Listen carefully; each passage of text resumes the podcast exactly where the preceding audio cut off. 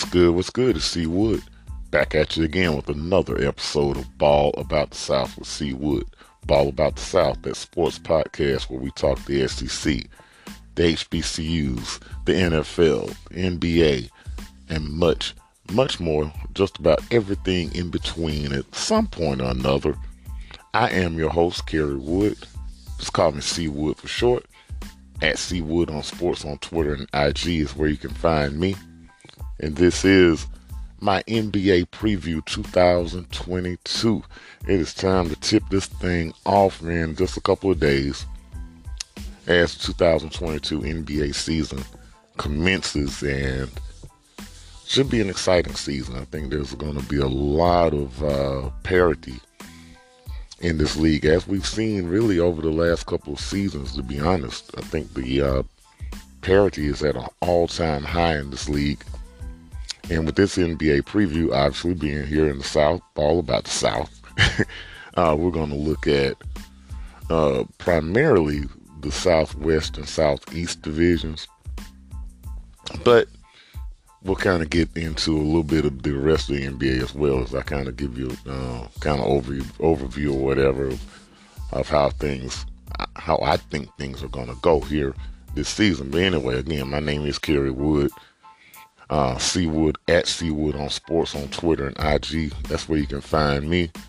And, uh, you know, I'm really happy to have you here on this little podcast. Uh, whatever platform you're listening to me on, whether it be Apple, Spotify, uh, Amazon, uh, whatever it is, doesn't matter.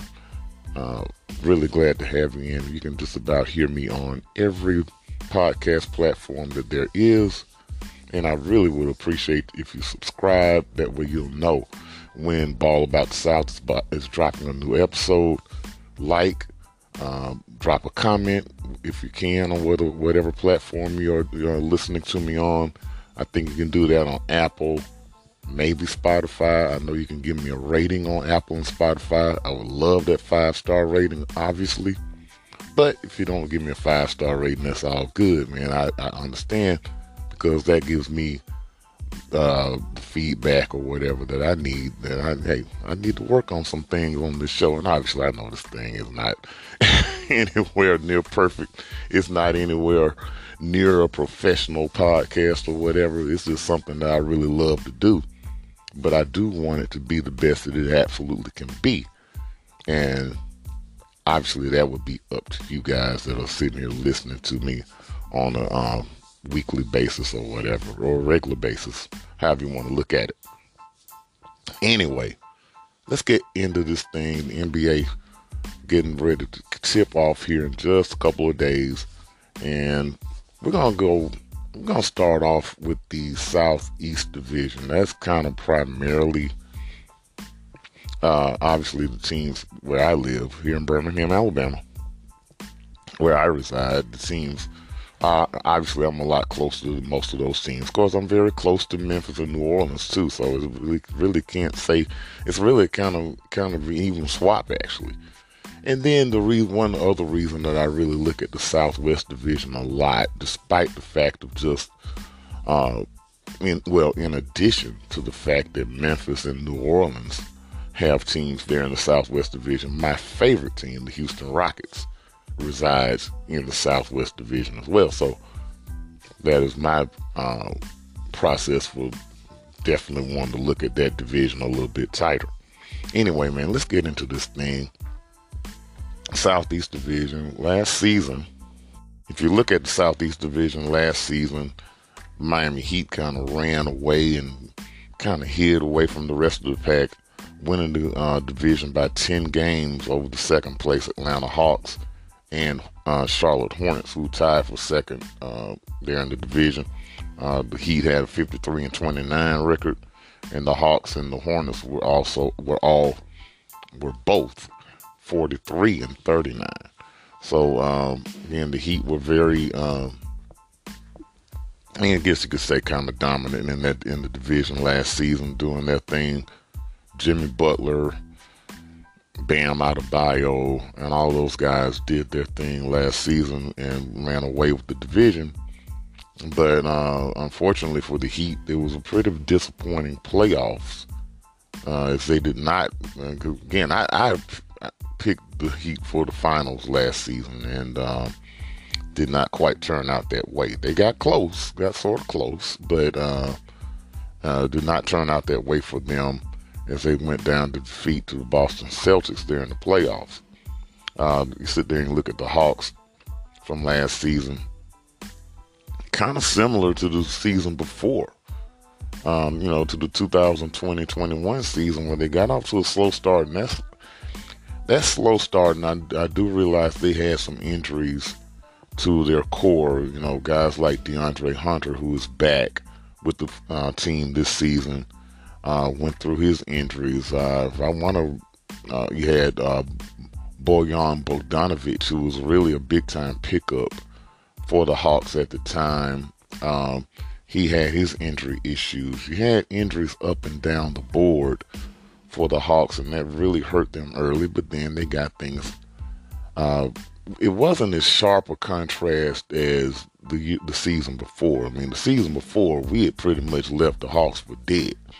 I mean, we we put them out, and, and they were young, obviously a younger team at that point. And just you know taken by surprise that they made such a big time jump there late in the season, were able to make the playoffs, and then of course that team actually went all the way to the Eastern Conference Finals, which was a huge surprise.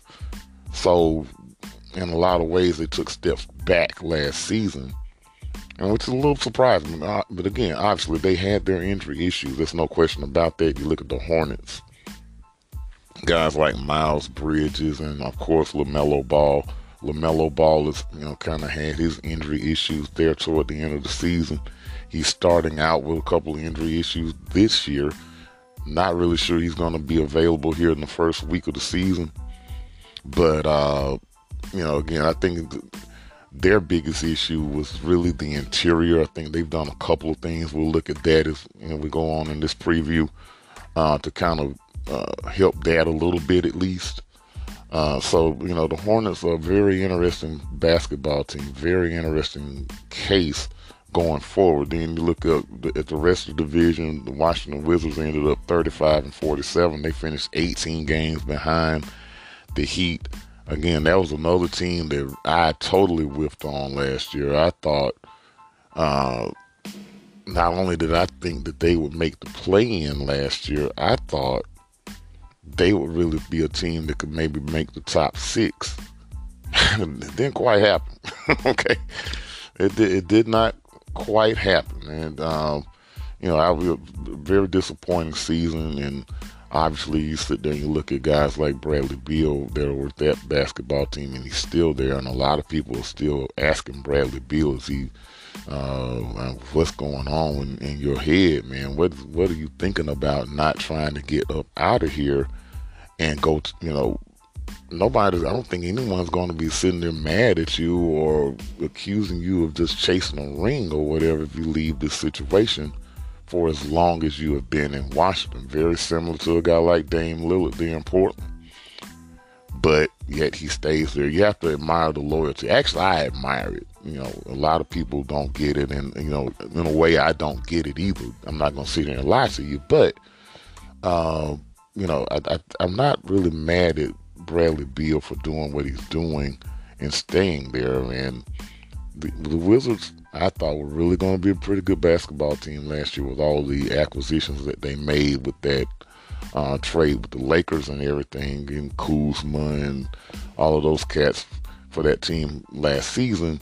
Now, that's kind of, you know, uh, still a lot of the same cast, but you know, maybe they'll be a little bit better this season. They made a couple additions that we'll talk about later on. And of course, then you have the Orlando Magic bringing up the rear 22 and 60. And obviously, they have had their issues.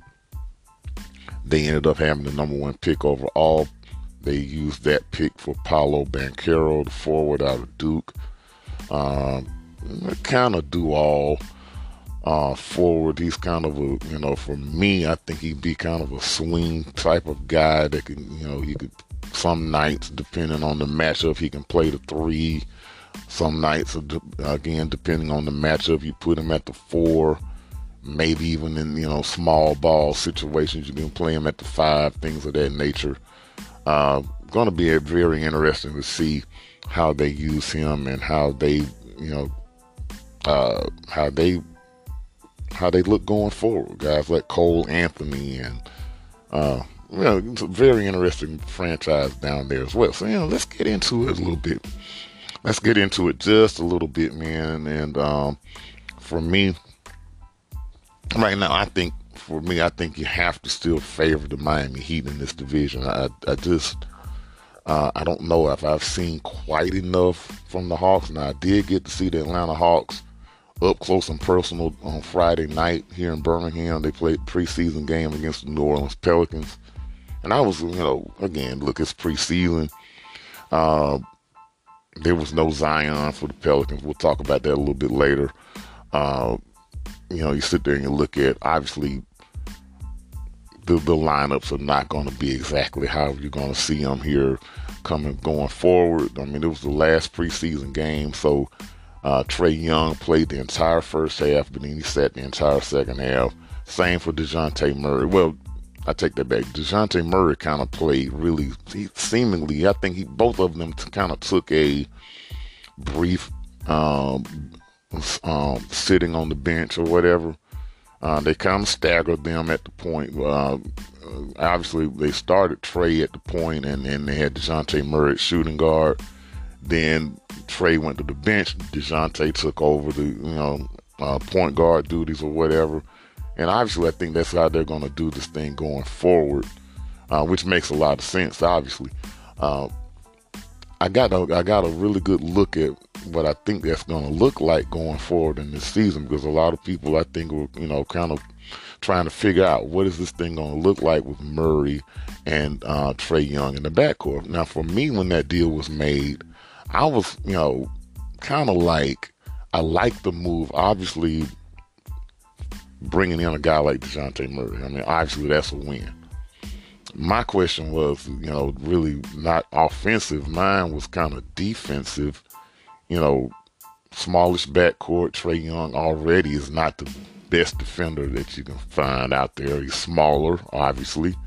So you know, th- that was that's the biggest question that I have. But I do think you have some guys on the back end of that defense. Obviously, a guy like Clint Capela who did not play the other night. Uh, you have the guy at USC, uh, Onyeka Okongwu. Uh, this who, was very similar to Clint Capela, by the way. Uh, they played him a lot the other night, and you have those those guys are both guys that can protect around the rim. There's no question about that. You do have wing defenders like a De- DeAndre Hunter, which I think, who I think will definitely help things along for, uh, you know, for those guards out there. You know, in case they kind of are not keeping people out of the lane, that type of thing, or whatever. So that is that was my biggest question about the Hawks. Um, they also have a guy, you know, their um, their first round pick this year was Jalen Johnson, and this uh, forward out of Duke. Uh, he's uh, stands six eight. He's looking like he's going to possibly be uh, in the rotation off the bench. They also have uh, two Holiday brothers, Aaron Holiday and Justin Holiday, which is very interesting. You know that they are both on the same team. Uh, that's going to be very interesting to see how they uh, kind of mix them in together. So I think they they have some guys that can defend the perimeter pretty well. In addition to you know, uh, you know, in in addition to being able to protect the rim pretty well, it just was always my question when they made that trade about them, you know, being those defenders out on the perimeter. So that is my question about the Hawks. Um, you sit there, they lost guys like uh, Danilo Gallinari. Gallo had some injury problems last year as well, but he obviously played a pretty big role off the bench. Uh, well, he kind of started some, kind of played off the bench some for the Hawks last season. Uh, again, he had his injury issues, and then he right now, obviously with Boston, he has his injury issues right now with, Boston Celtics are trying to figure out who they're going to uh, get to kind of replace him. They did, uh, the Celtics did bring in Blake Griffin, which that'll be pretty inter- interesting to see. So, you know, with the Heat still being really uh, uh, having their, their guys, I mean, you talk about Jimmy Butler, you talk about Adebayo, who a lot of people are looking for more scoring from. You know, Bam is a guy that's obviously very athletic, uh, protects the rim very well, rebound, rebounds pretty well. He can knock down, you know, open jumpers. I mean, and, and things of that nature. Um, he's just not being maybe as aggressive as a lot of people would like him to be. I think obviously having Bam be a little bit more offensive, maybe a little bit uh, more selfish would help that, no question about it. But then you sit there and you look at other guys on that basketball team. Obviously, Tyler Herro is a guy that a lot of people are talking about. Uh, Herro, really good shooter, but he struggled there in the playoffs. Like you know, he had, some injuries there at the end of the season that kind of seeped into the playoffs. That was a problem. Uh, hopefully, he's back uh, well now. Uh, Kyle Lowry was another guy. Uh, obviously, Kyle Lowry was brought in last season to be that extra piece. He was brought in to kind of be that guy, their uh, floor general that would get them over the top, get them into the um, NBA Finals or whatever. Did not quite work out. Uh, yeah, Victor Oladipo, another guy that uh, really, you know, obviously in big time injury history with him. He did come back toward the end of last season, um, and in the playoffs or whatever. He's still in the fold. You have Duncan Robinson, who struggled mightily. I mean, mightily with his shot toward the end of the season, which was a huge mystery. Yeah, such a mystery that you know people, they were talking about trading him, maybe even just re- flat out releasing him. He's still there, so we'll see how that goes. Uh, Max Strus is a guy that I've always, man, this dude comes off the bench.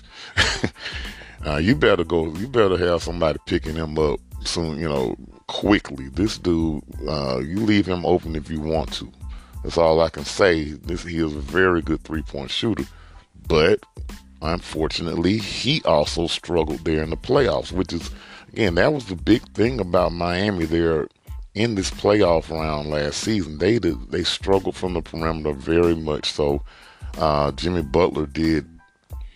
You know, I, I don't think he was as good as he was maybe the season before in the playoffs or maybe in the bubble in the playoffs. Obviously, he wasn't that good. I mean, that that Jimmy Butler was unbelievable for sure, but he was still pretty good. But it just wasn't enough because he just didn't have the help to go along with him. So, you know, the, but all those guys are still there. Um, again, it's, it's, it just comes down to putting it all together for this Miami Heat basketball team. Uh, you, you know, they did lose PJ Tucker. I'm not, again, I, I don't understand why teams don't go ahead and, and keep this guy around. I'm not, I'm not really understanding. We, we, we did this same thing on my show that I did last season. I was sitting there talking about the Milwaukee Bucks. Why do you let him go? You got, you picked up PJ Tucker for really for two reasons, man, to knock down that corner jumper. Well, I'm sorry, three reasons. And really, the corner jumper is really the third reason. You got him for three reasons. The third reason was you got him to uh, knock down that corner jumper. The second reason you got him because this is a guy that, that gives, I mean, he plays it to the max every minute he's on the floor. He's going to dive for loose balls. He's going to do this. He's going to do that to get rebounds, just to make winning plays, to you know, you know give your a team a better shot at winning the basketball game. You, and then, and, and the number one reason you got him was to defend Kevin Durant. Of course, you know that never really came up last season, so it wasn't a big deal, I guess. But I mean, this, you know, I, I, just don't understand. So now it's the Miami Heat's turn in not signing this guy back. Uh, and obviously, he's getting older. I do realize that. And so he is now picked up, uh, been picked up by the Philadelphia 76ers to see if he can help that squad out. That is, again, obviously going to be very inter- interesting to see what happens in Philadelphia. I mean, to say the absolute least. I mean, that is going to be crazy. So again, you know, again, I think this is a two-team race. I don't think there's any question about that in the Southeast Division. Um, you sit there again, other players on the Hawks that are really important for their uh, success. John Collins is back in the fold. Obviously, there was a lot of question about whether they would trade him or whatever. He's still there, and uh, again, I think he could be a really good fit though with a guy like Dejounte Murray uh, coming in. Dejounte Murray, man, he was really good the other night in that game. I really, again, like I saw, like I say, I really got a pretty good snapshot of what it's going to look like with he and Trae Young in the back court. Uh, this dude is, is money in the mid range. I mean, he just really is. And obviously, that mid range is going to open up a lot more than probably it ever did in San Antonio because you have to respect guys like Trae Young out on the perimeter. So, I will say this, though, about Trae Young. I mean, this dude has got to kind of reel it in just a little bit. I mean, I understand he has the range as soon as basically he walks in the gym. I get that, but you can't just use that in the game all the time. You have to sit there and kind of play within yourself a little bit more and play within the, the team concept a little bit more. Jacking up these threes, you know, just everywhere on the floor in certain situations of the game are not winning plays all the time. I mean, obviously he can make them, but he's going to miss the vast majority of those shots. That's just the way it is. And we saw his three point percentage drop a little bit, and I think that was the main reason why, because he decided, well, okay, I'm just going to shoot these 35 foot jumpers contested off the dribble or whatever, and you just can't do that. So, you know, for the Hawks to be really good going forward, I think he has to kind of reel some of that in. Um, again, going forward, going down the list here in the Southeast Division, looking at the Hornets, again, LaMelo Ball is a guy that right now has an injury going on, and I'm uh, nothing serious, but he's going to miss a little bit of time and maybe out uh, this week as we start the season. We'll see how that goes. Again, their biggest deficiency was around the rim. There's no question about that. Protecting the rim, rebounding, all of that. I mean, it, it, it, there's this glaring weakness for them. Um, and really, you know, they, they didn't actually really, really didn't do a lot to, to uh, uh, rectify that. The biggest thing they did was get Mark Williams from Duke. He is the big senior now. Obviously, he's going to play a big role in kind of uh, manning down that that center position, but uh, no one that has any experience, and I guess that's what I'm really getting at. Uh, you still have guys like uh, one of the Plumlee guys. Which Plumlee guy is it that plays with them? It's Mason Plumlee, uh, one of the Plumlee brothers that plays there. Uh, obviously, have you have P.J. Washington again, who's really just a power forward. Um, again, not a lot of depth behind Mark Williams if he's if he's going to be the starter as the season starts or whatever. Uh, again, you have a lot of good wings on this basketball team, though, and, and we also talked about, um, and we also talked about guys like Miles Bridges, but unfortunately, of course, with the uh, the situation with Bridges where he had the, uh, think it was a domestic dispute or whatever he was involved in. He's obviously not in the league right now, so they've lost him. Um, again, the Hornets, again, you do have guys like Kelly Oubre Jr., who I think is a pretty good player. Uh, obviously, a guy that can knock down the three, pretty decent defender. But uh, again, this this team for me is not going to take too much of a step up. Uh, they lost all five games during the preseason. As a matter of fact, they they actually got rid of LiAngelo Ball, which is pretty interesting. Uh, getting rid of LaMelo Ball's brother. So that's. But again, look, it, it, all comes down to guys like LaMelo Ball, Terry Rozier in the backcourt, of course. Um, who's going to be that other scorer for them? I'm not really sure. Uh, so again, I think it's going to be a really long season for them. Uh, you look at the Washington Wizards. Again, and, and all those moves they made, I really, again, like I said, I really thought that they were going to really be a surprise team last year. It did not work out. Uh, they picked up guys like here in the offseason like Will Barton. I mean, Will Barton's been one of my favorite guys.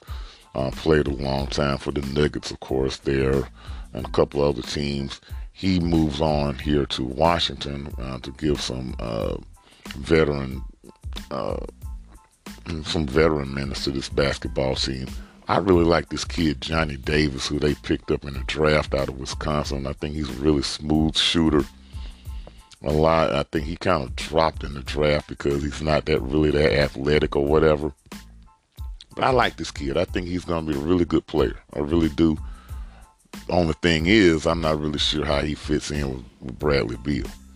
I just, you know, if you were to keep Bradley Beal around, when, we, when that deal was made, okay, you know, we were thinking, okay, maybe there's a Bradley Bradley Beal deal uh, that's imminent. That's you know that's coming up. Obviously, that did not happen. So, you know, having Johnny Davis again, you know, obviously there's nothing wrong with having as many shooting guards and wings as you can have, but you just wonder how that's to maybe affect his growth going forward with Bradley Beal still being the guy that's, you know, being the guy. We'll see how it goes.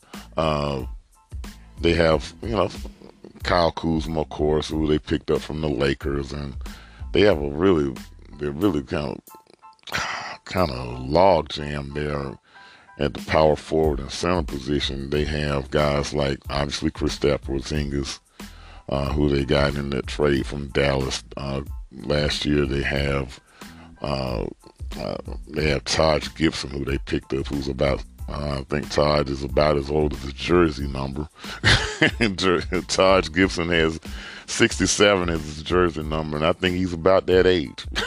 no, seriously, no. Taj, Taj Gibson has, has had a nice NBA career, so he comes over give some more veteran help to them. They have uh, Hachimura, the guy out of Gonzaga. They have him there as a power forward. Uh, very similar guys. Carey, uh, they have Vernon Carey, who they drafted out of Duke as well. Vernon Carey Jr., six nine.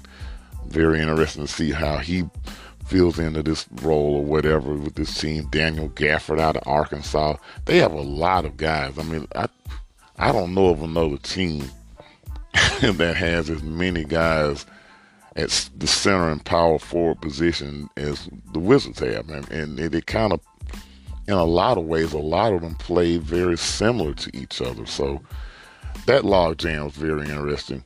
Again, without a guy to, to really run the show there for for the Wizards. I mean, they they have Monte Morris who came over from Denver, who I really like him as well.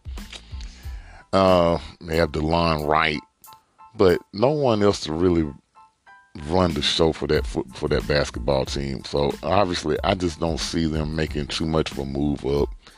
Possibly a team with you know obviously with a guy like Beal who can drop 30 on any given night, and they have a couple other guys here, and they have that length on the interior. Maybe they can get to close to play-in range, possibly, but I seriously doubt it. So I would have the Hornets and the Wizards uh, definitely at the rear of this division. I don't think it's in question. I like I like the Magic to make a move up just a little bit. Now I am not saying about playing or anything like that, but uh, Cole Anthony had some injury issues last season. Hopefully he's back and uh, full effect. You have obviously the you know the number one pick in the draft, like I said, Paolo Banchero. He's going to be very interesting to see how he go comes along there. Wendell Carter Jr that they picked up from the Bulls. Also, another big guy out of Duke. We all know about that. Um, I'm very interested to see how much run Bol Bol gets. I mean, this is a guy, and we all we've gotten all gotten all this talk about Victor Wembanyama, the the phenom that's everyone's talking about seven four that can shoot the three, can pull up, and he's a taller Kevin Durant to I guess to a certain extent. I mean, this dude can put the ball on the floor, do everything, right? Okay, now I'm not saying Bol Bol is necessarily as talented as maybe this Wembanyama looks like he could be, but Bol Bol does a lot of the same things. and he never really cracked that rotation in Denver. I'm very interested to see how he does here in Orlando. Will he crack that rotation? Again, they this is another team that has a couple bigs. They they've really loaded up on some bigs. They have Mo Bamba as well, that who they brought back, which I thought that was a good idea though. But you know, it's going to be interesting to see how they process all of that there in Orlando. Uh, again, Cole Anthony runs the show there. They have guys like Gary Harris and R.J. Hampton, and again Markelle Fultz, who's been a very interesting case as well. Um, one guy that you know out of Auburn, Chuma, Chuma o, we used to call him Okiki. I'm hearing now that it's OKK. He's back in the fold. He's had some injury problems. And of course, there's that Franz Wagner, who again, who came on really on the scene last season as a rookie and really, really took the league by storm. Um, he is back, obviously. Very interesting case. I, I like this team, man. I mean, I'm, I'm, not. There's a lot of pieces to put together. There's no question about that. But I think the talent is there for them to make a move up. I really do. I mean, I'm not saying playoffs. I'm not even saying play in but I think they can win a few more games than they did last season and probably maybe push to finish third in this division. We'll see how it works out. Another very interesting case is Jalen Suggs going forward. Obviously, the guard out of Gonzaga. There's a lot of chatter about him obviously being a bust and things of that nature. So it'll be interesting to see how this team does go forward, but uh, going forward. But I do think the Heat still should be the favorite in this division, slightly over the Atlanta Hawks. But again, it would not surprise me if the Hawks uh, really got this thing together. I, am really liking the idea of that backcourt a lot more with Trae Young and Dejounte Murray. I like the um, Heat to be right around 50 wins again, pretty much the same area that they were last season. I like the Hawks to be, to be between 45 and 50 as well. Maybe a little above 50, possibly. Uh, again, all those pieces, they can get those pieces to fit around those two guards. I, I really think the Hawks could have something there. And then again, like I said, I've got Orlando finishing third in this division, which might seem kind of crazy, but that's what I'm going with. Um, I like them to possibly get to 30 wins, at least, you know, mid to high 20s, maybe 30 wins. And then I've got the Wizards and the uh, Hornets bringing up the rear in the Southeast Division. So that's my Southeast Division look right now. We're going to take a quick break, man. Come back. We're going to talk about the Southwest Division. We're going to ball about the South 2000 in 2022 NBA preview continues.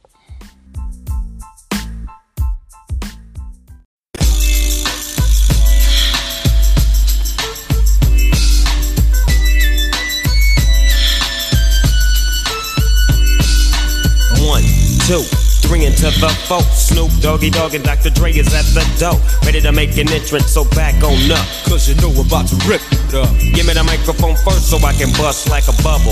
Compton and Long Beach together, now you know you in trouble. Ain't nothing but a G thing, baby. Too low depth going crazy. Death Row is the label that pays me.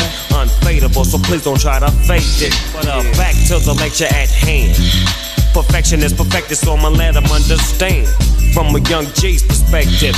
And before me dig on a bitch, I have to find a contraceptive. You never know, she could be earning her man and learning her man.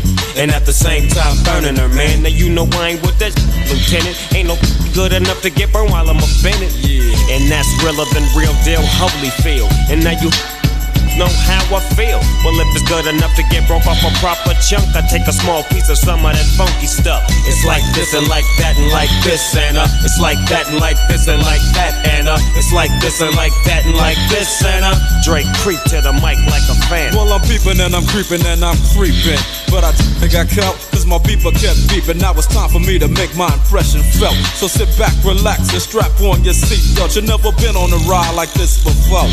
With a producer who can rap and control the maestro. At the same time, with the dope rhyme that I kick, you know and I know I flow some old funky. to add to my collection. This selection symbolizes dope. Take a toke, but don't choke. If you do, you have no clue of what me and my homie Snoop Dogg came to do. It's like this and like that like this and uh, it's like that like this and like that and uh, it's like this. And who gives a f- about those? So just chill to the next episode.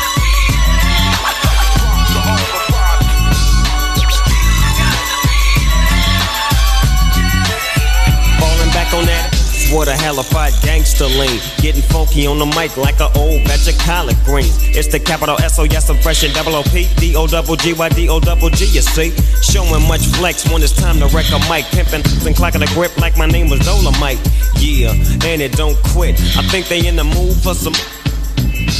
So Dre, What up, dog? gotta give 'em what they want. What's that, G? We gotta break 'em off something, Yeah. and it's gotta be bumping. City of Compton. It's where it takes place, so when that show attention. Mobbing like a but I ain't lynching. Dropping the funky that's making the sucker niggas mumble. When I'm on the mic, it's like a cookie, they all crumble. Try to get All right, y'all. Ball about the South.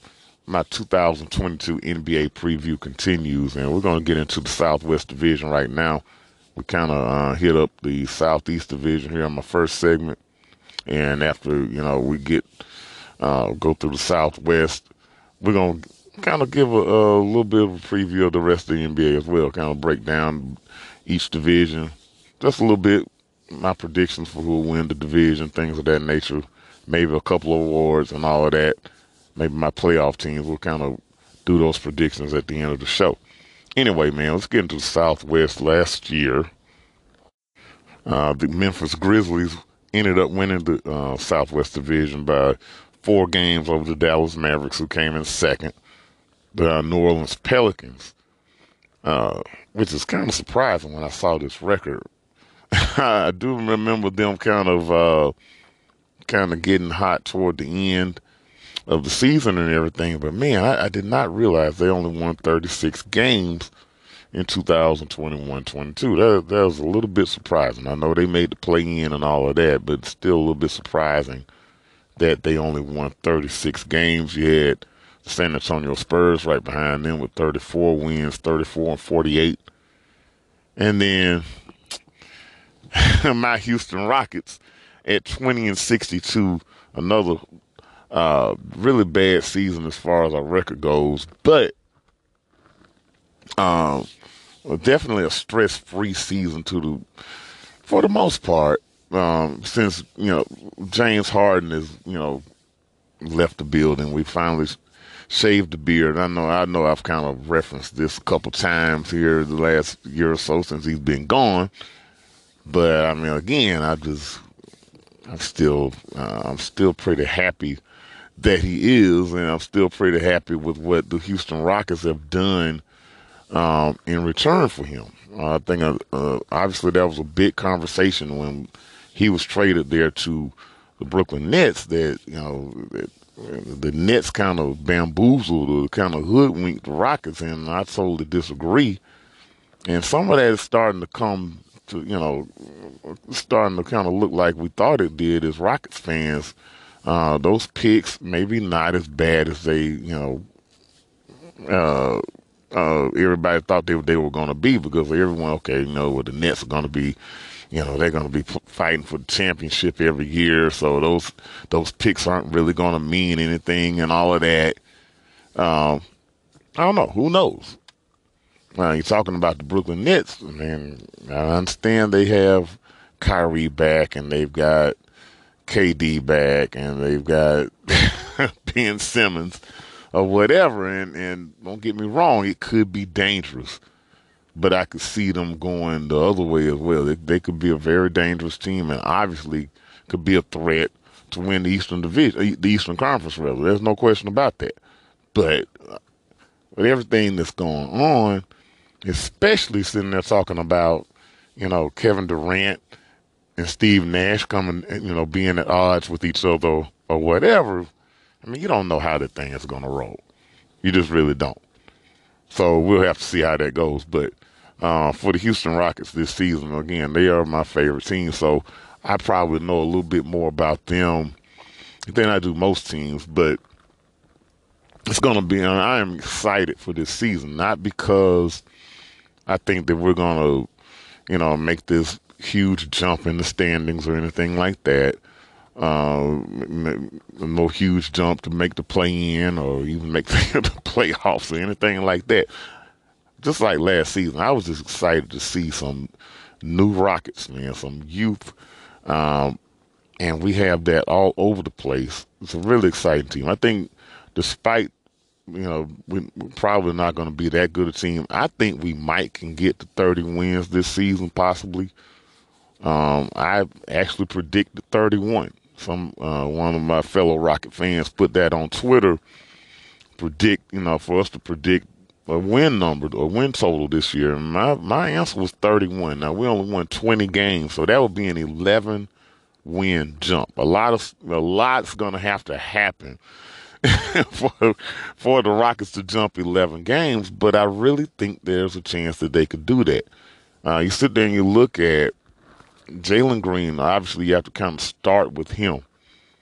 I mean, this dude.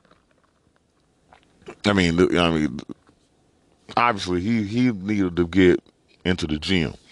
Uh, he got off to a slow start last season, and I think that this is the reason why I say you know I can't say it was totally stress free last season watching the Rockets. There was a little stress because we had all the Rockets fans. Not no, not all the Rockets fans. There was a select group of Rockets fans that were kind of you know down on Jalen Green and calling him a bust in December. I mean, I'm not, I'm just sitting there like, okay. I mean, it, so after a while, I just had to check out. I, mean, I, I could not do it anymore. I'm like, I'm not to sit here and, and and talk this foolishness with these people, thinking this dude is supposed to be Michael Jordan or he's supposed to be Kobe or he's supposed to be whoever they made up in their mind that he's supposed to be in in the second month of his career. I mean, I, just could not do it and it, it, was just ridiculous. So there was, you know, they wanted to fire Stephen Silas. They wanted to do this. They wanted to do that, and I just, you know, so yeah, there was a a little bit of stress when you kind of look at it that way. But you know, again, there, obviously there were no expectations from this team. I just like the fact of watching this team kind of start to grow up a little bit, and I think we saw some of that toward the end of the season. Man, Jalen Green, you know, he was averaging nearly 30 points per game. He had, I think, four or five 30 point games there toward the end of the season. Uh, well, maybe not 30, but he was definitely averaging over 25 points per game there toward the last month of the season. And then you sit there and you look at uh, Kevin Porter Jr., a lot of questions about him. By the way, Kevin Porter Jr. signed a big contract today. Uh, $82.5 million four year contract. Uh, there's some incentives and everything from what I'm hearing. I have not had a chance to really look at it fully, but I think it's a contract well deserved. A lot of people uh, had pretty given up on him. Obviously, the Cleveland Cavaliers are giving up on him, and they basically gifted KPJ to to the Rockets. So uh, you sit there and you look at it, man. This dude is really coming along strong. Uh, I can't I can't deny. I can't sit here and lie to you. I had my problems, my, my problem. I had my questions, you know, about whether or not he could be the point guard of this basketball team, whether he could be the floor general. I still have those questions. I'm not sure that how that's going to work going forward with, with him and Jalen Green. But I I feel a lot better about it now than I felt probably this time last year, and then you know throughout the course of the season. So I'm really excited about that, though that tandem in the back court. And then you sit there, you have our top pick from last season, Jabari Smith, and I cannot tell you how excited I am to see this dude on the floor against real competition. We got to see him there in the summer league. He kind of struggled a little bit there for a minute. I kind of attributed it to not being a you know uh, being with guys that could really get him the ball to be honest with you. You had guys that, you know, were not really guys that were um, facilitators.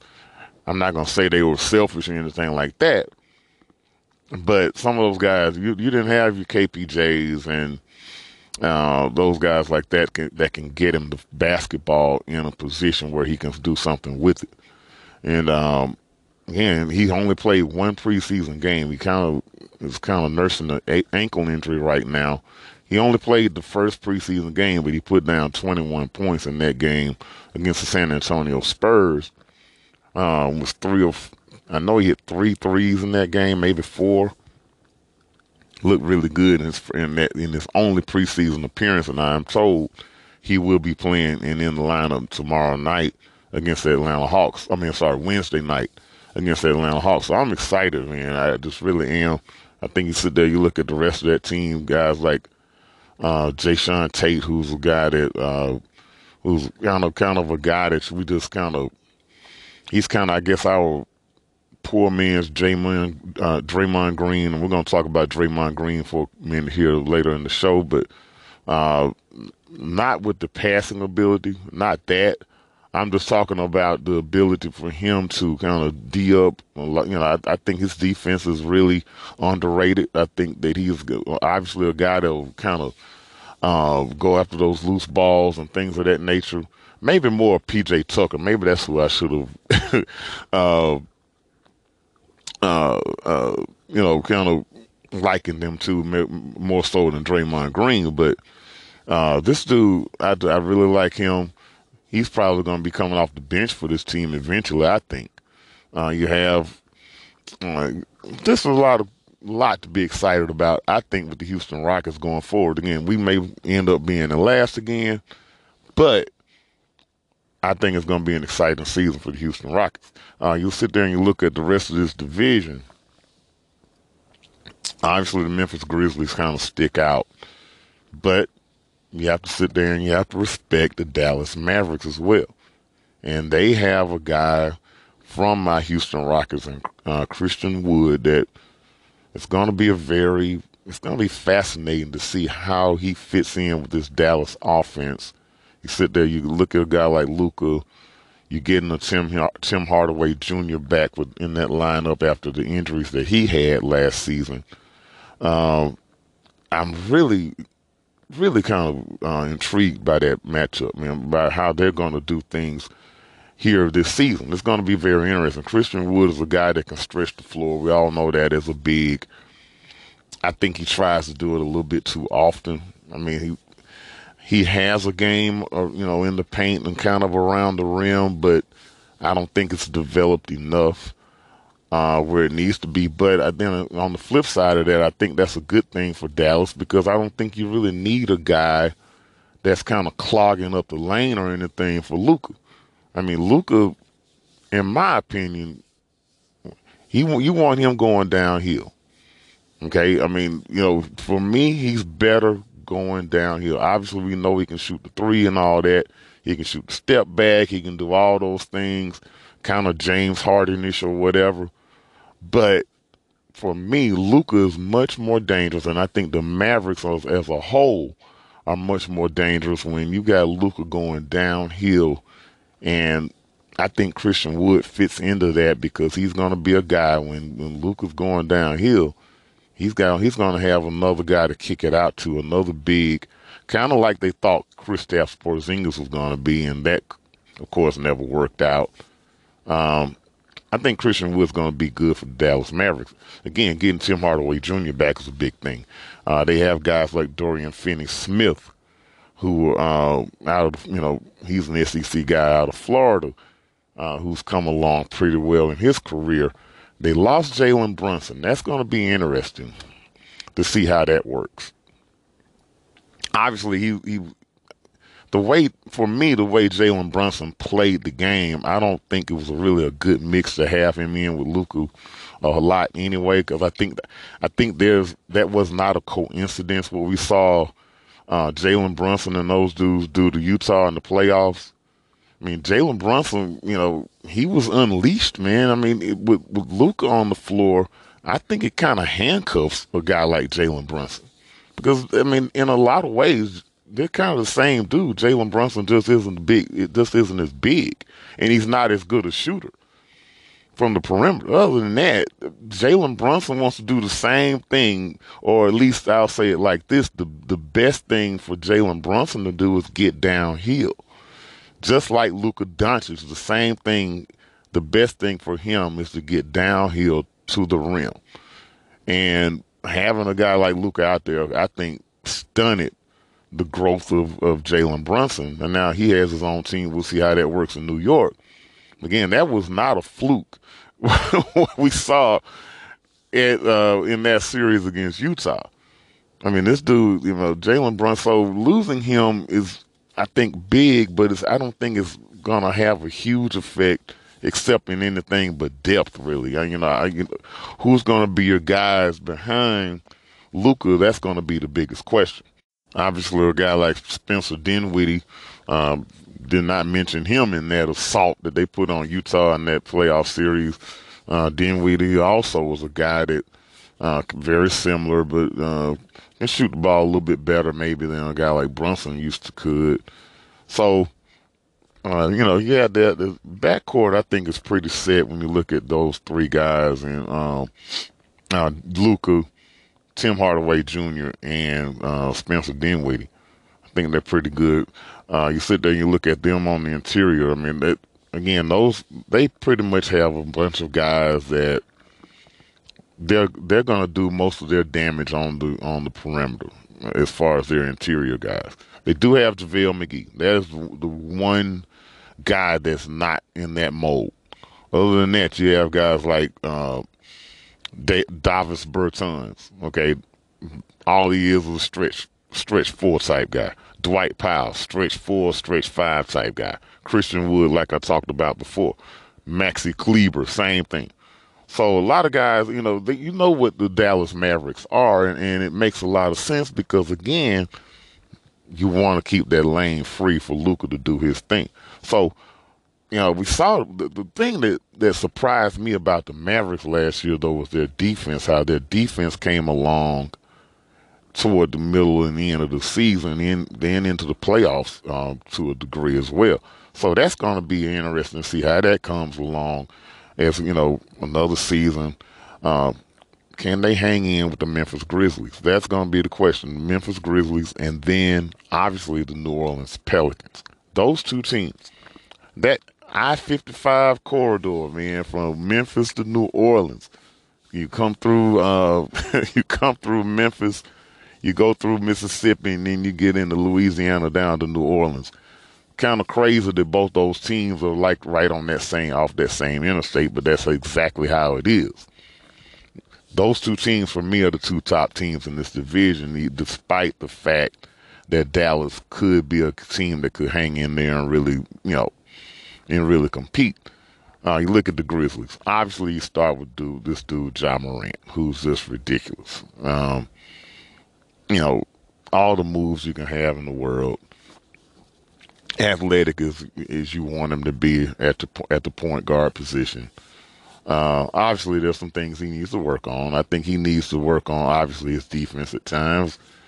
Obviously, his shot is not the best, but it's better than I think some people thought it was going to be uh, coming out of college. Um, you know, certain things here. You know, the, the usual things I think we, that you look at with a guard that's in this what was he in his fourth season now there at Memphis or whatever. So you sit there and you look at him, you look at your boy Bane in the in the backcourt who came along big time last season. I don't think a lot of people uh, I think were surprised by how he came along. He still got Dillon Brooks in the fold there as a small forward. Brandon Clarke, they put some money on him the other day. They they uh they secured he he kind of secured his bag. This dude Brandon Clarke had some big time moments last season and uh, toward the end of the season and in the playoffs. Obviously, JJJ Jaren Jackson Jr. That is that is probably the wild card of this team for me. I think you know what you're going to get out of Ja. I think you know what you're going to get out of Bane for sure. I think you know about uh, some of your other guys. You have guys, you have more veteran help on this basketball team now with a guy like Danny Green. Um, but I think the biggest question, and, I, and again, you know, he has the the ability. It's not a questioning his ability. I think it's just questioning whether he's going to stay healthy, um, his, you know, his consistency, things of that nature. If you get that from Jaren Jackson Jr., obviously we know this dude could be one of the best big men in the game. I don't think there's any question about that. I mean, I don't think you really call him a five. Obviously, he can play the five, but he would definitely be one of the best power forwards in the game. And then you have a guy like Steven Adams next to him. I, you know, that was the move before last season. I questioned. I thought it was going to be, you know, it may be a, may have been a mistake getting rid of Jonas Valanciunas and then bringing a guy like Steven Adams in. I was wrong for the most part. I mean, Steven Adams held his own. They even got this dude out here trying to kind of trying to develop a perimeter shot and all of that. Uh, this team has everything that you need. They they're they're gonna defend you on the wings, which obviously that is man that is ultra important in the NBA these days. If you don't, if you can't defend the wing, if you can't defend the perimeter man, I mean, you can might as well just go home. You I mean, just go on, get your get, get your gear, um, and then let Charles and and and uh, Kenny and, and Shaq and them send you fishing because you, you, your season is over. You might get to the playoffs or whatever, but, it's going to be a short trip if you cannot defend the wing, and that's one of the things I think the Grizzlies can do. Obviously, they can defend the rim with Steven Adams and Jaren Jackson Jr. and all those dudes in there. Uh, I love Tyus Jones as kind of your backup man coming in uh, as backup point guard and all of that this team is is ready to make a move. But then you sit there again, like I said, you go down that I fifty five corridor, and you sit there and you look at the New Orleans Pelicans, and the Pelicans obviously it's just one name, just one word that everyone is worried about or thinking about when they talk about the Pelicans, and that is Zion. Zion is back. Um, again, the Pelicans were in town the other night and unfortunately, he did not play. But he has played a couple games here in the preseason, and, and from what I've seen, he has looked really good. Yeah, I think he's slimmed down a little bit. He's a little bit more trim. So obviously, you hope you can keep him healthy. I mean, that is, you know, unquestionably the biggest question. Because now, I mean, oh my goodness, this team is is ultra deep when you look at it. I mean, big time. Uh, you have Jonas Valanciunas, the guy that I just mentioned that uh, was a Memphis Grizzly. Uh, you have him on the interior. Obviously, you have Brandon Ingram, Bi. You got uh, C.J. McCollum, who they picked up from the Blazers there toward the end of last season. Uh, Herb Jones, my man from Alabama. Uh, this dude has come along really well. Uh, he's added little, enough offense to his game where he's we knew how good a defender he was. We knew um, he's a coach's son in high school, so he's kind of got a head for the game. He knows he just knows he just knows how to make the right play at the right time. That's how he was at Alabama. And it, it was no coincidence that Alabama was a Sweet 16 team and pros, you know, was what, two points away from being an Elite Eight team with Herb Jones as a senior and then Alabama drops to just barely getting in the NCAA tournament last year and dropping out in the first round. There's no coincidence in that. That's how important Herb Jones was to Alabama, and I think he could be something similar to that to this New Orleans team. I think he's already setting. I mean, obviously he's he's worked his way into the starting lineup. I mean, he's just going to be that kind of guy for this New Orleans team as his offense gets a little bit better here and there his shot gets a little bit more consistent to add to you know what he does defensively and everything else he does. I mean, it, it just adds another dimension to this New Orleans team. And then again, McCollum, just so I mean, this, C.J. McCollum, man, what, what, can you say about him? And I, I, I can't not, and I cannot deny to you. I mean, I kind of question a little bit. I, it's not that I didn't think he could do it, but I just hadn't proven that he could be kind of like your point guard or whatever.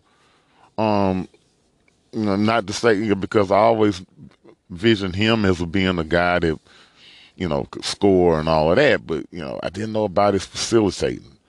And that was the thing about that backcourt there in Portland. Dame and, and CJ were kind of, you know, they, they we knew how they could score, but we didn't know about them getting others involved and things of that nature. I'm not saying he's all of a sudden Chris Paul and then, but this dude did you know pretty well. Um, you know, maybe a little bit better than I thought that he was going to be. Uh, where he meshed in a little bit better than I thought that he would going into New Orleans last season. And again, that turned their season around where they were pretty much left for dead. and then they end up in the play in and of course got in actually got into the playoff. So the Pelicans are you know, they are big time uh, threat not only in this division, not only to the Memphis Grizzlies, but I think to the rest of the Western Conference and really the rest of the NBA. Obviously, that's to be on Zion, though. How does he stay healthy? And then uh, mixing him in with Brandon Ingram and CJ McCollum, uh, those are two guys. Again, we, we, it looks really good from what I've seen so far. The couple games that he played. Um, again, I, I, cannot wait to, to this thing starts to really see them really play uh, some big time teams in real action. Though we'll see how it goes. So you know, again, I, I think the New Orleans Pelicans obviously are, are one of the, uh, most intriguing teams in the NBA coming into this season. And then rounding out the uh, Southwest Division, you have the San Antonio Spurs, and let's just be real with it. let's just be real. I mean, my Houston Rockets are in rebuild mode. We're kind of in, you know, I got some Rockets fans that want to be in tank mode again for this dude Victor Wembanyama or whatever. Look, man. I mean, look. I mean, this dude Wembanyama. If you haven't seen him, you need to check him out. I'm, I imagine if you're listening to this show, if you're listening to my podcast, more than likely you've seen Victor Wembanyama. Um, this dude, he's he's something. That's, I can, and I definitely can see why he would be the number one draft pick. There's no question about that. And I would love for him to be a Houston Rocket. I mean, I'm not going to sit here in front. However, I want to see a little bit, some little bit of growth from my team this season. I just, you know, I think we're going to be just fine whether we have a guy like that or not here in the future. So I want to see continued growth. But there's no question about what the San Antonio Spurs want to do. They're straight tank mode right now. They've pretty much got rid of everybody. of, of, of, their veterans or any, you know, and all that they had, they're all gone. They are in tank mode, and that's really crazy to to really see that going on with Pop still there. I, I just never thought that I would really see that. I thought that maybe we would see it here sooner or later, but I thought Pop would be long gone. So anyway, I mean that's that's where the Spurs are. I'm definitely interested in seeing just how things go with that basketball team as well. But obviously, I would right now I would definitely think that they would finish in last here in the Southwest Division. Obviously, I have the Houston Rockets finishing a few games ahead of them, maybe. I got the Dallas Mavericks finishing in third. You know, again, a lot of people think Luka's maybe the best player in the game, and you know, maybe he, a lot of people think that he's enough to put Dallas ahead of both Memphis and New Orleans. I've you know seen it on Twitter and all of that. I'm just not really feeling it like that. I mean, Luka is, is a hell of a player. Don't get me wrong, but I just, for me, the the team around um, the the team around him is not as good as what you have in Memphis and New Orleans. So I've got to go with those two teams. And it's kind of hard for me, man. I'm kind of going back and forth on my prediction. If I had to, well, if I had to predict uh, for the Dallas Mavericks a win total, I go probably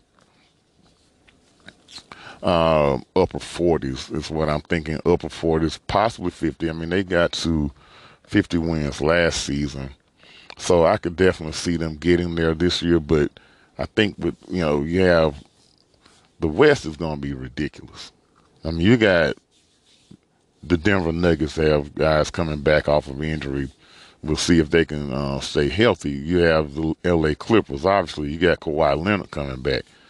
You, uh, even with a team like Phoenix, and we're gonna I'm gonna talk about uh, again these other divisions really quick here in, in, just a few minutes. But even with those other divisions, uh, or well teams like the Phoenix Suns, who I think are, are a team that could fall off a little bit this season. Even with that, the West is stacked, man. The West is stacked. So I think Dallas, even though they probably are a better basketball team, they may take a couple steps back with their regular season record. Um, and again, the top two spots in that in that division, I, obviously for me, it comes down to Memphis and New Orleans. And again, I, it, I think I, I would say it like this. I think if Zion is healthy and he fits in the way it's looking like he could fit in with CJ McCollum and Brandon Ingram and all those cats on that basketball team, I would give the Pelicans a slight edge, and I would say they can get to 50 to 55 wins, and I'd say the same for the Memphis Grizzlies. One, you know, who knows? Maybe one of those teams could even get toward 55 or 60, possibly. I, I would I I would say more 50 to 55 would be the total, I think, for both teams, though. I think it's going to be a tight race there in the Southwest Division between those two teams. Anyway, though, so that's my look at the Southwest Division right now. I'm going to come back, man, after this quick break. We're going to kind of give you some predictions for the entire NBA, maybe going to my, you know, look ahead to the awards, the MVP, Rookie of the Year, and all that when Ball About the South continues. Regulators. We regulate any stealing of his property. We're damn good, too. But you can't be any geek off the street. Gotta be handy with the steel, if you know what I mean. Earn your keep. Regulators! Mount up!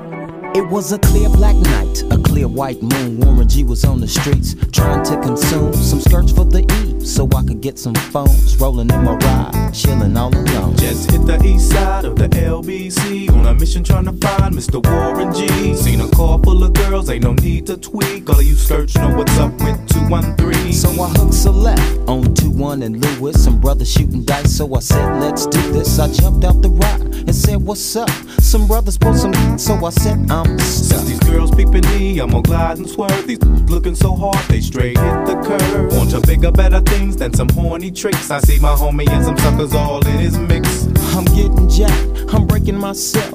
I can't believe they taking Warren's wealth. They took my rings, they took my Rolex. I looked at the brother, said, Damn, what's next? They got my homie hemmed up and they all around. Can't none of them see him if they going straight down for pound. They wanna come up real quick before they start to clown. I best pull out my and lay them busters down. They got guns to my head, I think I'm going down. I can't believe it's happening in my own town. If I had wings, I would fly. Let me contemplate. I glance in the cut and I see my homie Nate. 16 in the and one in the hole. Nate Dogg is about to make some bodies turn. Now they dropping and yelling, it's a tad bit late. Nate Dogg and Warren G had to regulate.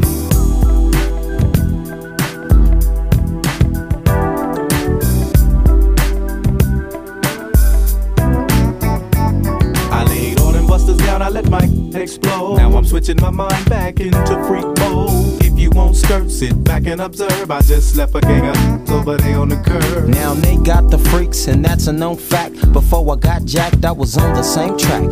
Back up, back up, cause it's on N A T E and me, the woman to the G. Just like I thought, they were in the same spot, in need of some desperate help.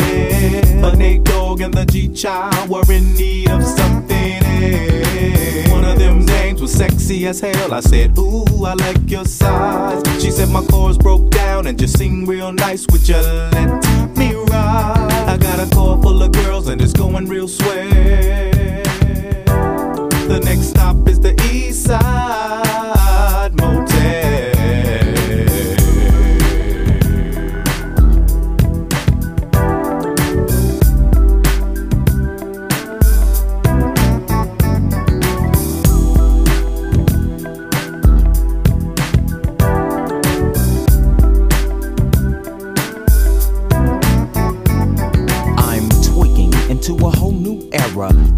step to this, I dare ya. Funk on a whole new level. The rhythm is the bass and the bass is the treble. Chords, strings, we brings melody. G Funk, where rhythm is life and life is rhythm. If you know like I know, you don't wanna step to this. It's the G Funk era, funked out with a gangster twist. If you smoke like I smoke, then you like every day. And if your ass is a buster, 213 will regulate.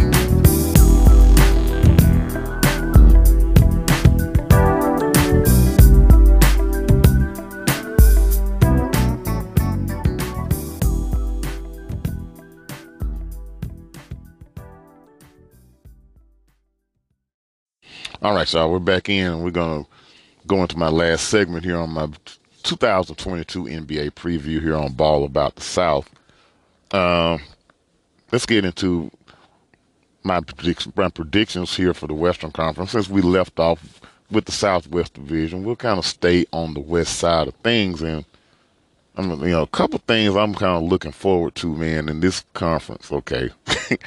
uh, one of them Golden State Warriors. Defending champs. We all know what's going on with that with that team right now with uh, Jordan Poole and the uh, Draymond thing. That incident where Draymond just man, I you know th- Draymond put it on Jordan Poole. That's all I can say. I mean that was a ruthless hit, no question about it. Uh, still don't know exactly what Zion, uh, Draymond was so ticked off about, but uh, whatever it was, he took it all out on Jordan Poole. And he is taking a you know kind of a leave of absence or whatever from that basketball team. Now, first of all, man, I mean, I'm not really gonna get into this Jordan. I'm not really gonna get into that part of it. Now, Jordan Poole has uh, since signed a huge contract. Um, he's he's he's gotten paid off of that.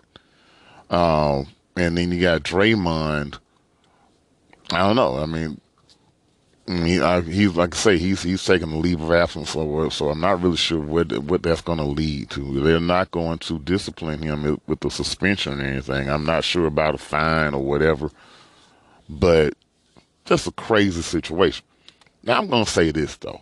I think a lot of people are calling for him to be traded from the Golden State Warriors. Look.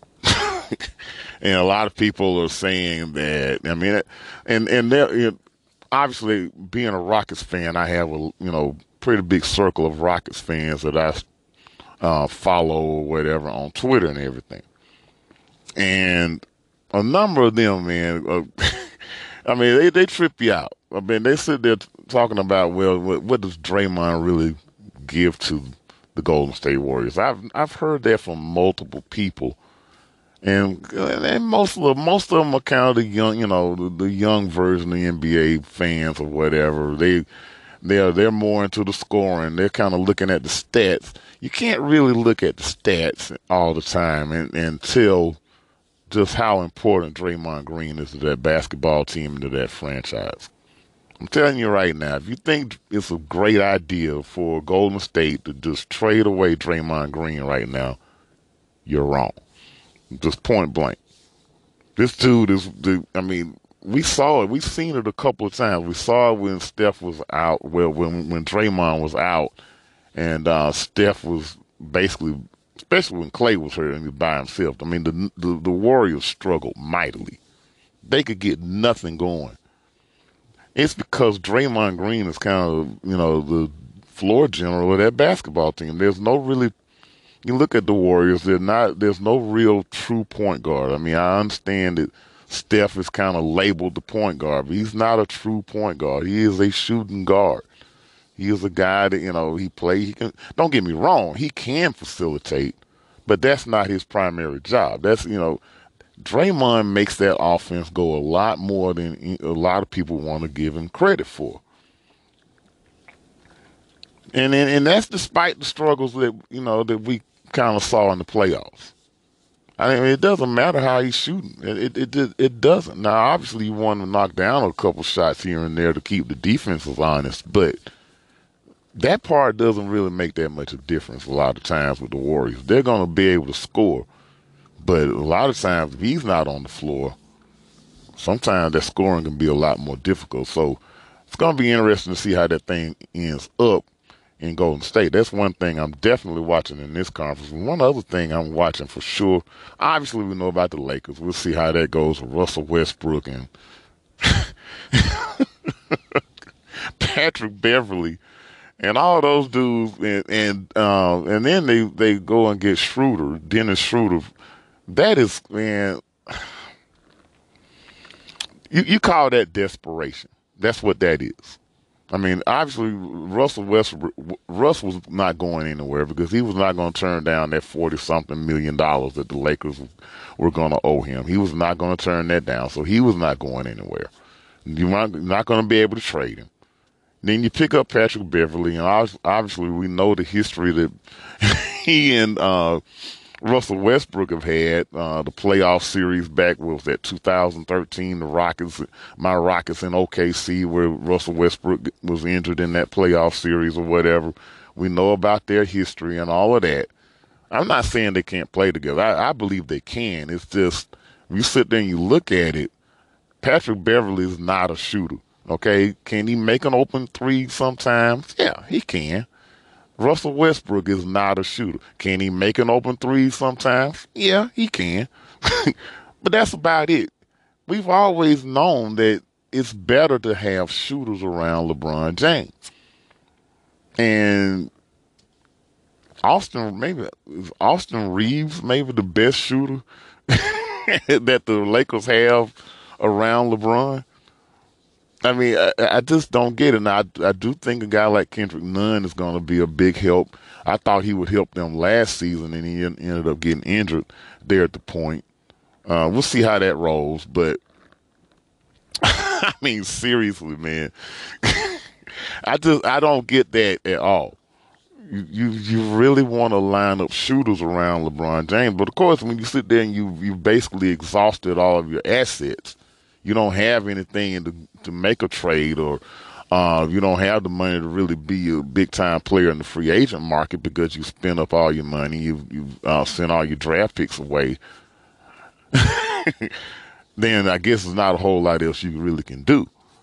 But you know, again, and then this this is what Darvin Ham has inherited there as the new uh, Lakers head coach. I wish him well, and I think I think one thing he will get a little get to be a little bit better than LA, and that is them playing defense. I think I think they'll care a little bit more this season. I mean, that, I mean that was that. Look, let's just be real, man. That was disgusting what we saw from the Lakers last year. And it was. I mean, it, it was almost like they didn't care, or or it was like they were okay in some cases with how bad they were they were okay. You know, you ask them about not making the playoffs. They come up with every excuse in the book: injuries, this, that, and the other. This, how about this team just wasn't that good? I don't. Even if you had the injuries, even if injuries were not as rampant as they as they were on that team, they weren't going to the finals. They weren't going to the Western Conference Finals. They weren't going to the second round. they may have made the playoffs, possibly. But they weren't going. They, that that team was not built to win. This team looks a little bit better on paper, but again, that's going to come down to LeBron, and then uh, obviously street clothes. That dude wearing number three, they call him street clothes. Uh, he was out of the game last week because of back tightness there in the preseason. So he's kind of getting in the regular season form already. If you if you kind of look at it like that, obviously those two dudes are going to have to lead the way. Um, then another big story, obviously, you look at the Clippers. That's going to be a huge story to see how uh, Kawhi Leonard and Paul George and those dudes come back. The Clippers look very deep. There's no question about that. The other uh, big time thing that I'm really looking forward to in the West, Minnesota Timberwolves. I'm just not seeing how that's going to work, man. I mean, I think they could be probably. Be, I think they can be good in the regular season. Obviously, they're going to have plenty of rim protection when you sit there and you look at uh, Gobert being there. I'm just not seeing that fit with Karl-Anthony Towns. I'm just not seeing it. We got, you know, I've seen a lot of uh, Timberwolves fans on Twitter say, well, okay, uh, well, they've got Gobert to kind of cover up Karl KAT's um, deficiencies defensively or whatever. Okay, yeah, well, okay, I can kind of, I can kind of see that to a degree. But guess what? If Gobert is man in the middle of the floor, if he's if he's guarding the rim, that means Karl-Anthony Towns is going to be out on the perimeter a lot more. Okay. I mean, you're gonna you're gonna have Karl-Anthony Towns chasing around these fours and uh, stretch fives or whatever. You're gonna have him out there chasing them. Uh, I mean, Karl-Anthony Towns on a pick and roll, out on out on the perimeter, defending that. I mean, I, I want to see it. I, again, I, I'm not I'm just I'm not buying it. I'm just not. I'm just gonna be real. I mean, don't get me wrong. I like my boy Anthony Edwards from Georgia. This dude is the real deal. I don't think there's any question about that. I like to pick up a, a guy like Kyle Anderson. Um, this dude, Jaden McDaniels, like he's going to be the real deal going forward. They have enough guys on the perimeter, I think, that are really good, def- that are going to be really good defenders and everything. D'Angelo Russell, though, that fit. That's another thing. The D'Angelo Russell fit with Anthony Edwards. I'm just not feeling that, man. I, am not feeling that matchup. I mean, D'Angelo, I mean, it's kind of like you have two shooting guards. I mean, who's going to be your facilitator? Where? Who's going to get the ball to to KAT? Who's going to get the ball? Um, you know, I, I I'm just not seeing it working, man. I, am not. I think again though, now it's going to be hard to do to rebound on them. They're going to have. You would think they're going to be a really good rebounding team. I, you would think they'll be able to guard the rim very well. But I think when you, once you get to playoff time, I, I, just I just don't see it working. I just really don't. Uh, you know, so we'll, we'll see how it goes. There, there's it is one intriguing story. There's no question about it. And I think a lot of people are going to be interested in Minnesota Timberwolves. Probably the most that they're going to be watched, maybe uh, in their history, especially since you know guys like Kevin Garnett played there or whatever. Um, the Denver Nuggets are going to be a very interesting case with Jamal Murray and Michael uh, Porter Jr. coming back. That's going to be interesting. Can Michael Porter Jr. stay healthy? It's going to be very interesting to see. Uh, surprise team out of the NBA, uh, out of the Western Conference. Uh, right now, I have to say the Sacramento Kings, possibly. I think they would probably, you know, I think right now, uh, this guy Keegan Murray is is um, I mean, he's he has a lot of people talking about him big time. There's no question about it. We all know they have uh, Fox, you know, De'Aaron Fox, and all those guys there. I think that could be the surprise team out of the West to maybe steal a play-in spot and maybe possibly threaten to get into the playoffs. I can see that happening there in Sacramento with that bunch. But uh, you look at the divisions there in the Western Conference. Um, for me in the uh, Northwest Division, uh, you got Timberwolves and the Nuggets and all those guys. Uh, the Jazz, obviously, a team that's kind of in the same mode as San Antonio is. They got rid of everybody. they did pick up Collin Sexton, which was very interesting. Another Alabama dude, but uh, obviously, that you know, I think they're in tank mode. Obviously, we talk about Portland Trailblazers, you always think about Dame and all of that. But for me, man, the Northwest Division, I think is going to come down between the Timberwolves and the Nuggets. And I'm going to go with the Nuggets, man. I, am a believer in Jamal Murray. I, I, just am. I'm not sure that I can believe in Michael Porter Jr. necessarily because we just don't know about his health. But I'm a believer in Jamal Murray, and I think pairing him back with Jokic is going to make a big time difference on that basketball team. I like the Denver Nuggets to win the Northwest Division. Uh, you sit there and you look at the Pacific Division, you got the Warriors and the Clippers and all them. Again, I think the Suns take a step back this year. The Clippers again. That's going to be an interesting case to see. I'm going with go. I'm going back with Golden State to win that division, though. I I just think, man, you sit there and you look at the Clippers and all those players. I think you're going to see some probably some load management and all of that. Um, I think they could get in, definitely get into 50 win range. Probably they're going to be a top four seed, 50, 55 wins. But I think the Golden State Warriors and uh, are going to be a little bit better, and I think they'll win the, the Pacific Division. You look at you know playoff teams out of the Pacific, man, out of the Western Conference. Obviously, I'm going with the Warriors and the Clippers. I think the Suns will make the playoffs.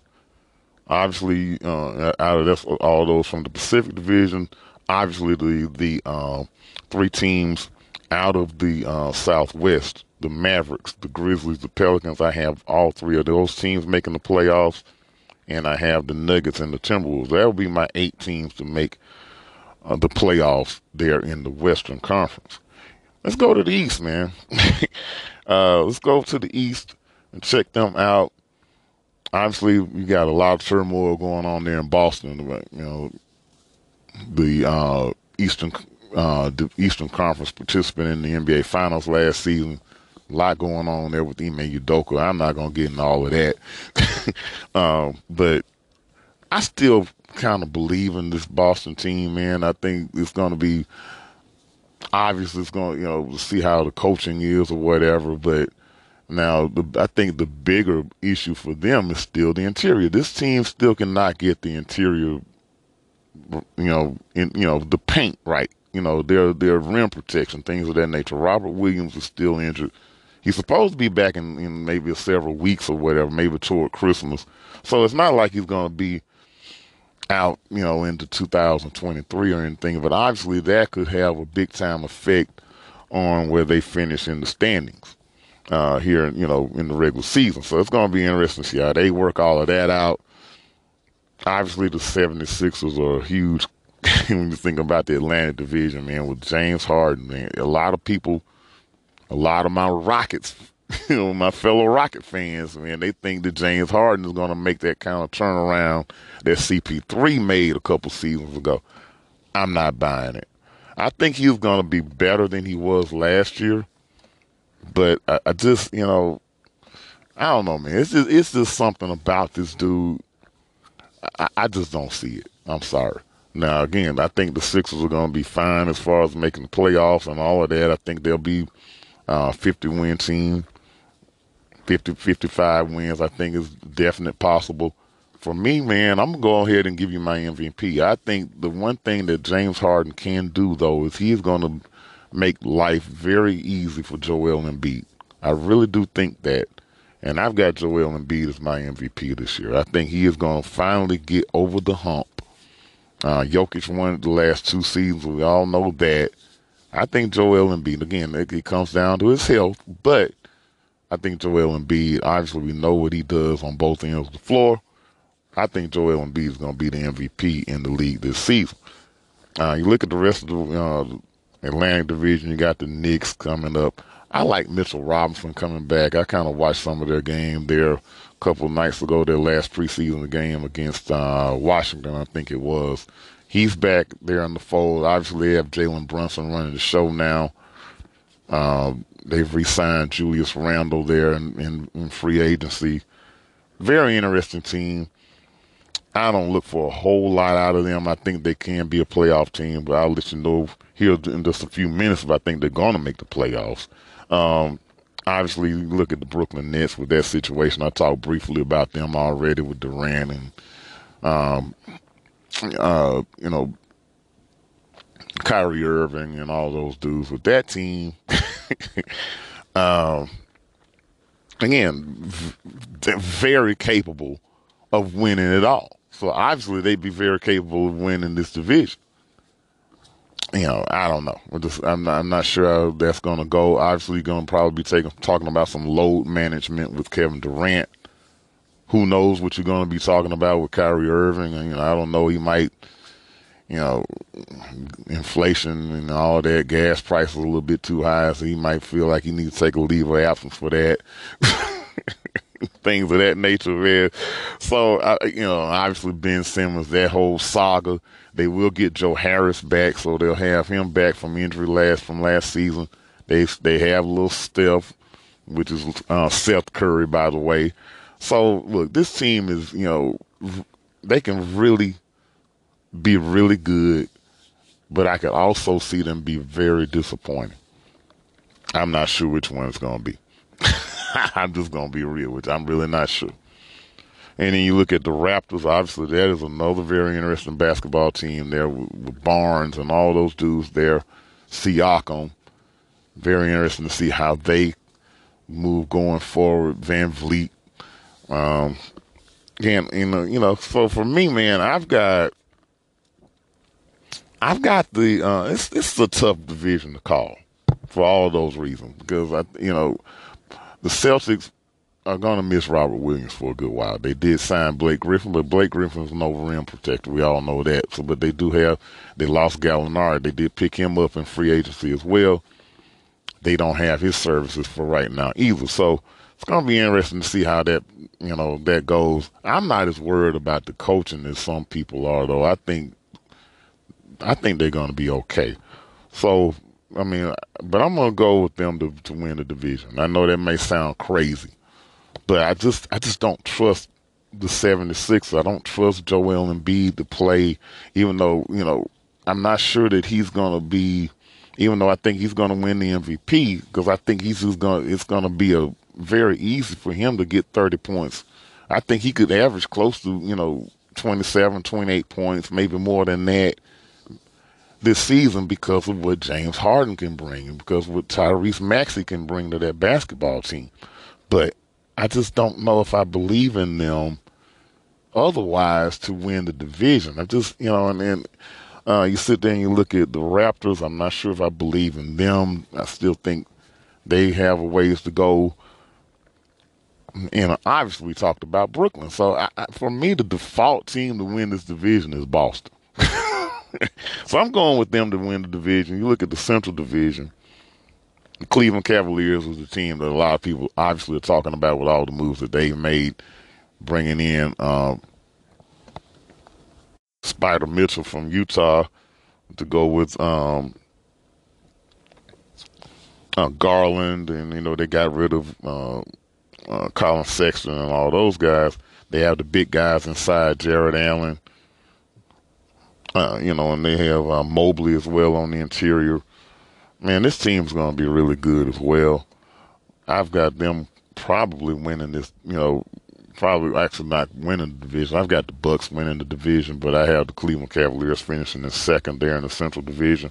I would probably have the Bulls coming in right behind them, and then those, you know. But I would not be surprised if the Pistons, and they're they're kind of my the team. I've got two surprise teams possibly in the Eastern Conference. The Detroit Pistons are one of them with Cade Cunningham and all those guys. Jaden Ivey matching up with him in the backcourt is going to be interesting to see how that works out. My other surprise team in the in the Eastern Conference, the Orlando Magic. And I know a lot of people might laugh at that, but I like Cole Anthony, man. I, I'm I'm kind of a Cole Anthony guy. He had some injury issues last season. And you sit there and you look at that lineup, man. You know, they are deep on the interior. They've got six eight, six nine, six ten, seven foot guys galore. You know, they have uh, Mo Bamba. They signed him back. They have uh, Franz Wagner from last season, the rookie from last season that really had a really good rookie season. Um, they have Bol Bol. You know, I talked about him in my, you know, when I was talking about the Southeast Division. Uh, it's going to be interesting to see how they incorporate him into everything that they do. I just like this team. I think again, I'm not saying that they're going to make the playoffs, but I, I would not be surprised if the Orlando Magic made the play in. I would not be. I'm going to put it like that. So again, you sit there. You know, I went, kind of went over the Southeast. I think the um, Miami Heat are going to win that division, and then I think the Hawks are going to come in behind them. Um, and again, I like the Magic probably finishing third in that division. Uh, so I gave you my MVP. I think Joel Embiid is going to find a way to win this thing, and I'm, i hope I'm right because I want to see him play. You know, be able to be healthy. Uh, and be able to get that award. I think James Harden, the one thing he can do is get the ball to him, and you're gonna have to. Uh, you're gonna have to honor James Harden. You've got to honor that jumper. You've got to honor him being able to get into the lane defensively. You, you cannot sit there and just play off of him and think you're just gonna play Joel Embiid. You, you can't do it. I think it's gonna be a big time help for him. My rookie of the year. my rookie of the year. And I'm I'm I'm not going. I, I would go Jabari Smith, but I'm not going to go there. I'm not going to be a homer man. So I'm going to pick anybody but Jabari Smith. so I'm going to go Paolo Banchero. I mean, he was the number one overall pick. Uh, I thought about Jaden Ivey there at Detroit. Uh, this guy Keegan Murray there in Sacramento is getting a lot of love. Um, but I'm gonna go. I'm gonna go with Banchero, man. I, I, this guy for me is a lot better defender than once I kind of really kind of got to look at him on some tape that I looked at his, in his season at Duke. This dude's a better defender than I thought he was. He can definitely shoot the ball from the perimeter pretty good. I think his all around game is really good. I think for me, I still think Jabari Smith is the better overall player. And I'm not just saying that because he's a Houston Rocket. I thought that going into the draft. But I think Paolo Banchero, since I'm not going to pick Jabari Smith, man, and I think, you know, it's going to be interesting to see how Jabari Smith fits in with Jalen Green. And so it's very possible that Jabari Smith may not get the type numbers that Paolo Banchero gets kind of simply for that reason. I think Paolo Banchero is going to have a lot of shots every night. He's going to be have a chance to be the guy on that team. And so, for me, I think Paolo Banchero wins the uh, Rookie of the Year. Now you sit there, defense. You know, I'm not going to get into Defensive Player of the Year and all of that. Those I'm just going to go with those two awards for right now. uh, in the Eastern Conference, man, my playoff teams obviously I've got the Celtics, I've got the I've got the Nets, I've got the Sixers. Uh, not sure. You know, the Raptors are going to be an interesting case. I, I, I think I do think all four of those teams will make it. Uh, Central Division, I've got the Bucks and the Cavaliers. Of course, I've got those six teams, and then in the Southeast Division, I've got the Hawks and the Heat making. So that's my eight teams to make the playoffs you know, again, like I told you, I think the Magic could make the play in. I've got teams like possibly the Pistons. Obviously, the you know uh, the Knicks could be a play in team. Just kind of looking at it, the Bulls. You know, you know, obviously they could be a play on play in team. Possibly, we'll have to see about the Bulls. Uh, again, that Alonzo Ball deal, he's not going to be ready for the start of the season. Really, kind of hate to see that, but still a lot of good pieces there in Chicago, but I just don't think it's going to be enough to quite make a playoff run. Maybe they do get into the play in. Anyway, man, this uh, cannot wait for the NBA season to start. We're uh, it should be starting here just in the next day or two. I think we'll get started Tuesday night. I think got some Lakers and Golden State, and I can't remember the other game. My Rockets uh, take the floor in Atlanta on Wednesday night, so I cannot wait to see that again, really appreciate you hanging in with me. I didn't want to make this one quite this long, but man, I just wanted to get everything in that I possibly could and make this as in depth as I possibly could. And I really appreciate you hanging in. If you uh, listen to me through to the end of the show, I really appreciate it. Again, my name is Carey Wood. Call me C Wood at C Wood on Sports on Twitter and IG. That's where you can find me. Uh, please like, subscribe, do all those things. Give me a five star rating if you feel I deserve it on uh, Spotify and on Apple. And then I really would love few comments or whatever to know how you're liking ball about the South or how you're not liking it. Let me know what I need to do, man, to make this a better show going forward. Anyway, again, like I said, I really appreciate you, appreciate you joining me for my 2022 NBA preview. I will have another episode coming out this week. We're going to talk football again. Obviously, a lot going on in college and the NFL this past weekend. We'll talk about that here in a couple days as well. Until then, man, I am out.